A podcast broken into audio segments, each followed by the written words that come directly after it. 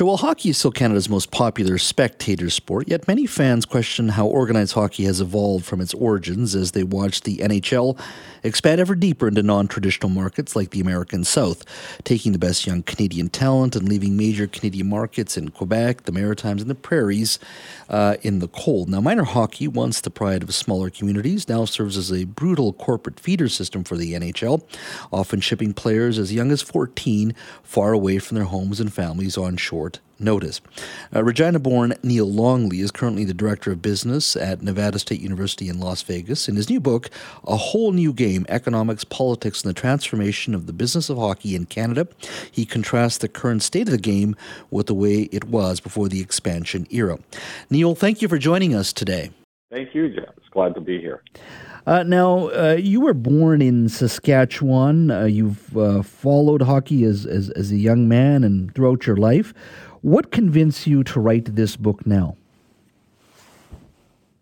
Well, I think there was a, a couple of things. One is that over time, I began to see that the game that I followed as a kid looked very different, not just on the ice, but really in, in terms of the business and economic aspects of it.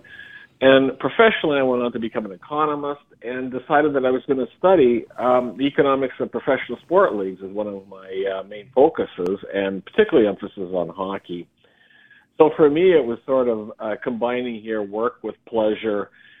During that time, though, and looking at at the NHL, I really started to see that a lot of these changes over the past half century in many ways are very parallel with the changes, the underlying changes that have gone on in Canada itself. So that for me was, was fairly fascinating. Mm-hmm. And, and, when you say those underlying changes to Canada, are those economic? Are they demographics? What do you mean by that? Certainly, certainly much of both. I think demographically, we saw the the the movement west. We saw the West in general become a much more major player. Uh, certainly, uh, Alberta, and I talk in the book about the the Battle of Alberta in the 80s and how the the the rise of the new West and the oil producers uh, of Alberta, and the Peter Lougheed government, were sort of pushing back at the East. Uh, British Columbia, uh, a massive expansion in population over the last 50, 60 years. Um, you know, at one point, and, and I guess I was intrigued by this, my, my own, as you say, my own home province of Saskatchewan was actually in the 40s the third largest by population province in Canada after only Quebec and Ontario, and has of course since been long surpassed. So I think that was definitely part of it. I think we've seen on the business side, uh, you know, freer markets, uh, freer movement of goods and services, and with that, I think we've also seen an increasing role and, and if some might say domination of U.S. based franchises within the uh, the National Hockey League. Mm-hmm. Well, let's uh, focus just on something. Just uh, there's a couple of issues to focus on here, but let's focus a little bit on the economic factors. Um, what kind of changes on the economic side are you seeing in, in the professional ranks for that, for that matter, even in the minor league ranks in places like British Columbia? Right. I think on the professional side, you know, the the game of hockey at the NHL level has always been a business you know that that's not new. But I think over the last 30 years or so, particularly in the the Gary Bettman era um, of the NHL when he became commissioner, the the changes. Uh, Gary Bettman's view, he came from the NBA, was very much to, to, to, to copy the copy the NBA model, and this part of this meant having a national footprint in the United States and really being in every top television market in, in, in that country. Mm-hmm. And I think so therefore, you know, we, we saw some of those biases move that way in terms of um, franchises in uh, U.S. cities that may not have a strong tradition of hockey and hockey following, um, but bring the population, you know, and, and the idea that capturing even a small percentage of the market in a very large market um, may be better than capturing a large percentage of the market in, in, in a small market. So that, that was definitely, I think, something that we've seen change over the last 30 years. And there's been other changes. Well, technology, uh, the the major U.S. based franchises in the early 90s started to become economically much stronger than their most of their Canadian counterparts. The rise of digital television caused the uh, the local TV TV revenues and the uh, some of the major U.S. markets to just explode. So we went from an era where it was largely a gate-driven league to one where the size of the market you were in from a from a local TV perspective became a very dominating factor. Uh, I think on, on, on the more minor league level, I, I have a I have a chapter in the book on uh, junior hockey, mm-hmm.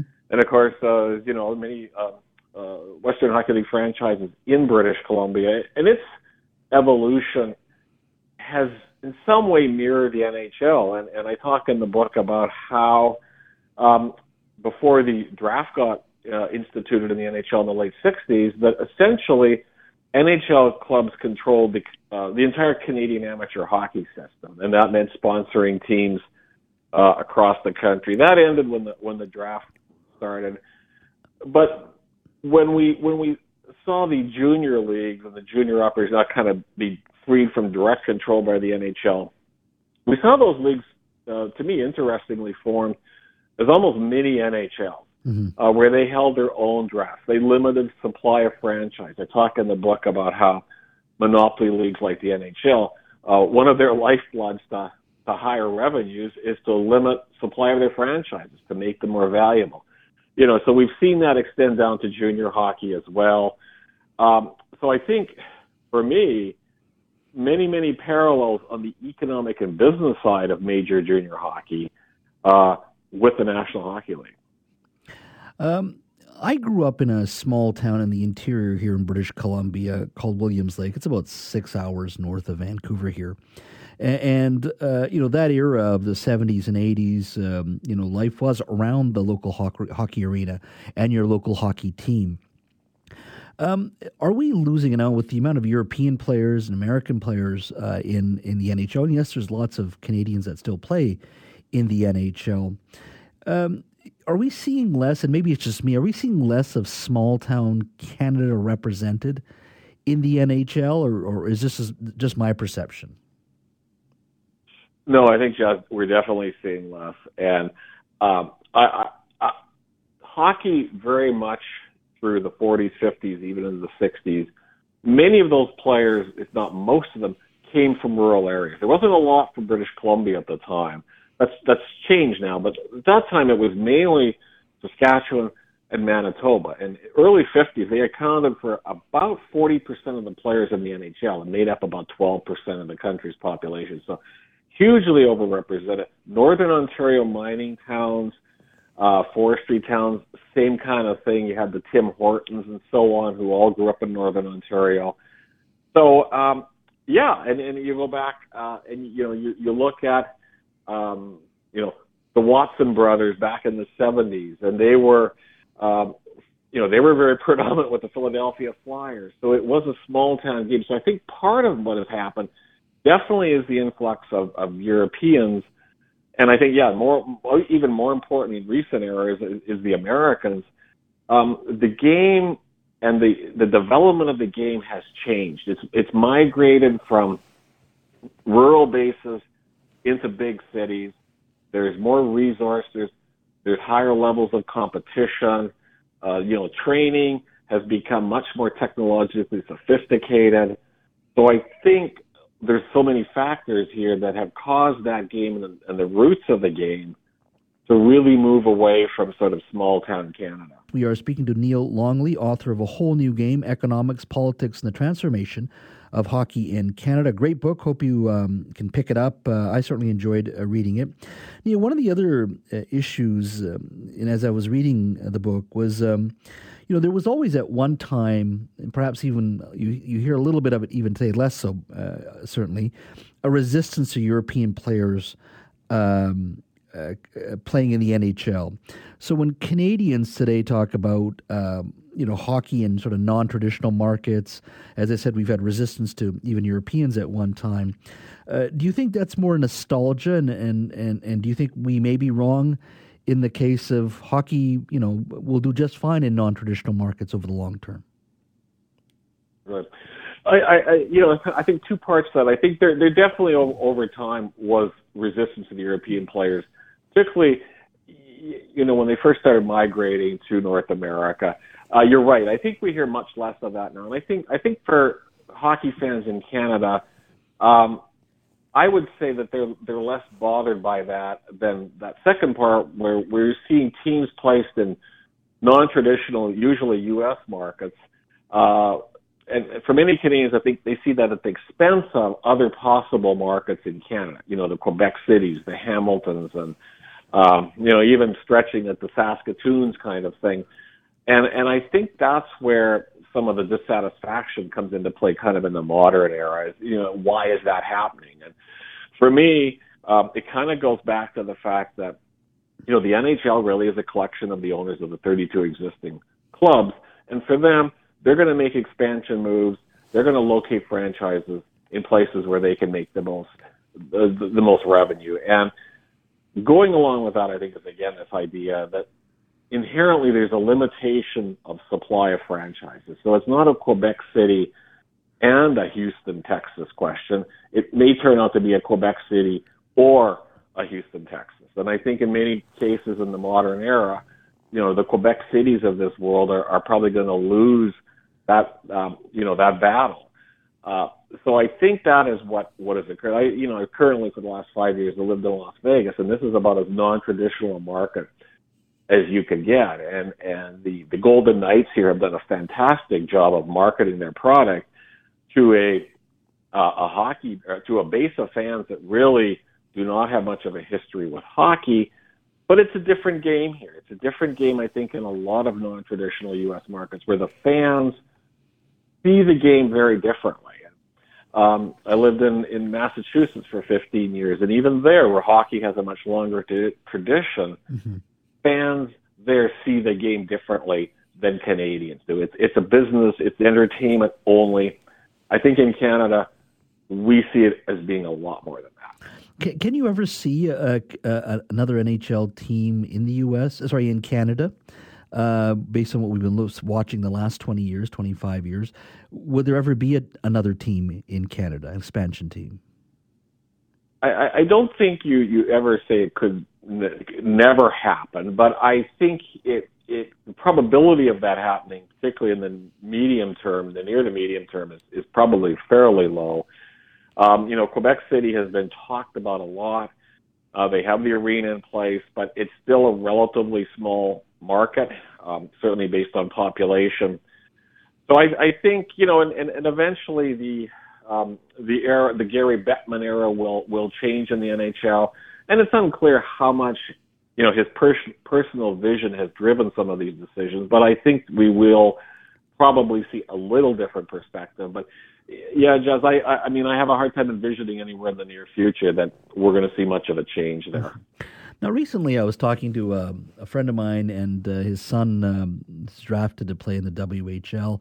We got to talking a little bit about the minor league system, junior hockey as well. And I am always hesitant to talk to parents sometimes because you hear complaints pretty quickly once you start that conversation. Um, right. In, in your mind, uh, how do you think we fix the system uh, so that you know there is um, you know perhaps a better understanding of what the players' needs are and making sure these players, whether they play professionally or end up doing other things, that they're prepared for life. What kind of things do you think we need right. to be doing in the minor league system uh, to make it a bit more equitable and fair, and ultimately making sure these young players uh, have different avenues to succeed in life if it, if it isn't hockey? I think that's a great question. It's a very difficult question to answer because it is is so um, entwined with, with the history of junior hockey, which has always, at some level or another, um, placed these, these boys and young men at disadvantages. I mean, even going back 50, 60 years. I think in the modern era, one of the things we have to recognize is the, is the, you know, for example, the Western Hockey League uh, is an independent entity, and we have private owners of many, if not most, of the franchises. And the days when uh, junior hockey clubs uh, were an extension of the amateur hockey systems in each of these um, cities and towns in Canada.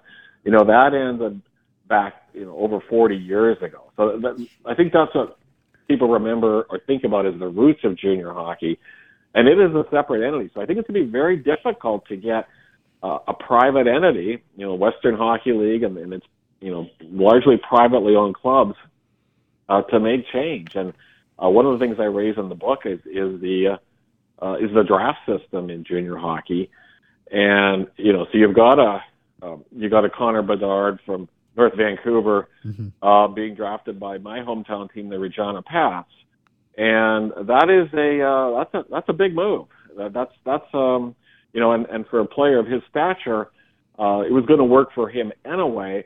But I think for a lot of boys and young men, um, those kinds of moves are uh, potentially. Uh, you know, we, we, I think we have to really question whether that's in in the interests of young men, particularly men under the age or boys under the age of 18. Uh, it's it's hard to fix. I think I think um, I think part of that is is uh, is what it is now. Uh, someone would have to, as a third party there, would have to come in and kind of break up the uh, you know the private leagues, and I'm not envisioning anyone uh, doing that in the near future. So that that that, that to me is, is is certainly a concern as to where we're at in, the modern era. Maybe one of the biggest concerns um, is is that, but it's junior hockey has been. I talk in the book. Junior hockey has been criticized decade through decade through decade, um, and we haven't seen any material change. I, I guess I'm pessimistic about your question in terms of how things might change. We're speaking to Neil Longley, author of A Whole New Game Economics, Politics, and the Transformation of Hockey uh, in Canada. Uh, Neil, we got a few more minutes. Uh, I wanted to ask you about uh, one of the things that you, you brought up um, in our conversation, which is more and more. Um, uh, sort of draftees coming out of major urban centers, less so from small town Canada for a variety of factors. This is very specific to Vancouver, uh, and I know Toronto, the GTA area, has sent many and continues to send many players um, uh, to the NHL. Uh, I know we have Connor Bedard out of Vancouver here, uh, latest sensation, and we've had many others come out of the city. When I look at Vancouver, I also see a city with that is a very expensive city to live in. Number one, one of the most expensive in the world. Um, you have very high land costs here as well because we're surrounded by water, uh, mountains, and the border which means it's very difficult to build arenas even. And then the general cost of hockey uh, it, it, it, doesn't go down for, for, for, your average parent. Do you worry at all uh, about cities like Vancouver over the longer term where, where the game itself is accessible to a narrower and narrower class of society uh, rather than it being available 50 years ago, 35 years ago to much more people, particularly small town Canada, that I would think over the long term, that's also one of the challenges hockey has before it, is just the entry point to play for kids it's exactly right, and I think that's uh, you know the whole cost issue you raise, whether it's costs of, of, of living in cities like uh, Vancouver, building arenas. It's also costly for parents in terms of the development process and having uh, the young players go to the right camps, the right places.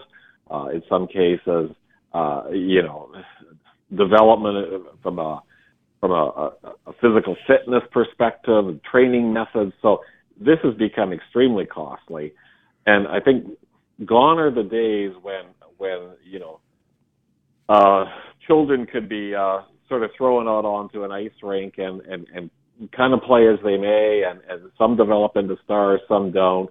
And I know again from from my roots in uh, in Saskatchewan, um, you know how how players develop in past eras are, are nothing like they they do today. I mean, I think Vancouver has the advantage of it is a um, a highly populated urban area, but it also has some disadvantages, as you mentioned, in terms of cost issues and and and and that kind of thing. So mm-hmm. I mean, it, it's uh, uh, and I, I can I can attest that Saskatchewan still has the advantage of uh, kids can still play outdoors in January.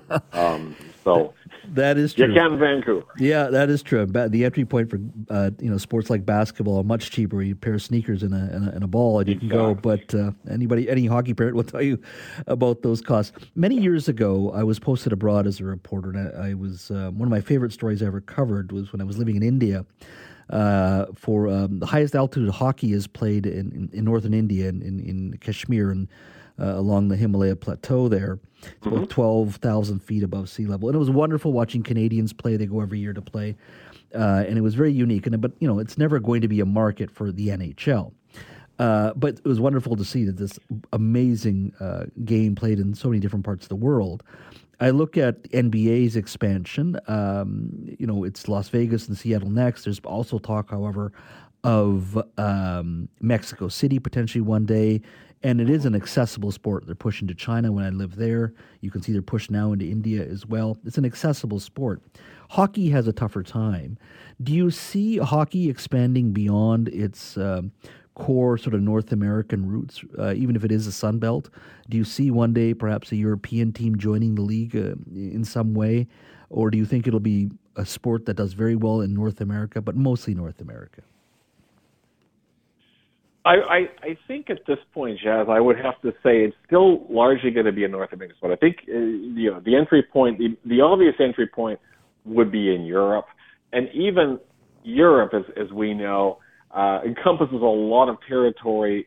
In many of those places, um, there is no real interest in hockey. So I think you're looking, you know, at, at um, uh, the Czech Republic, you're looking at Sweden, Finland, and so on. You're looking uh, at Russia, but we now know what's, what's what's happening there. So I mean, these are these are kind of the the the, the places the I, I wouldn't call it a niche game, but it certainly doesn't have that broad appeal. I spend quite a bit of time uh, in Germany uh, mm-hmm. working with colleagues, and you know, hockey has a presence there, but it's it's it's down the list. It's it's not uh, basketball. I think is, is is is more popular than certainly soccer. So it's there. It has a following, but it's not like the Czech Republic. Mm-hmm. Uh, not like Sweden. So, and I think one of the things uh, from an NHL expansion perspective, um, teams have to be located in cities where there is uh, enough wealth and money to go around to support a team on the level that the NHL uh, would expect, and that isn't necessarily always true in some of the potential rabid hockey markets in Europe. So we have to have that interest in hockey that goes along with uh, enough consumer spending wealth to be able to support, uh, you know, season after season an NHL club. Uh, my final question to you: uh, You currently live in Las Vegas, uh, home of a Stanley Cup champion. While he, us, the, while the rest of us here in Vancouver are still hoping and praying one day uh, to see a Stanley Cup here. Any advice you give our city?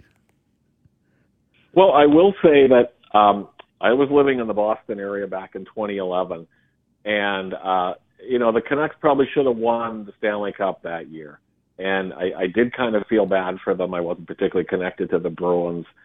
Uh, hopefully, uh, they will get back. What I will say from an economics perspective, Jas, is I think since 2005, since the NHL implemented the hard salary cap, Canadian franchises do have more potential to you know to win it all, and I think there are still some advantages to large market U.S. based clubs, even with the salary cap.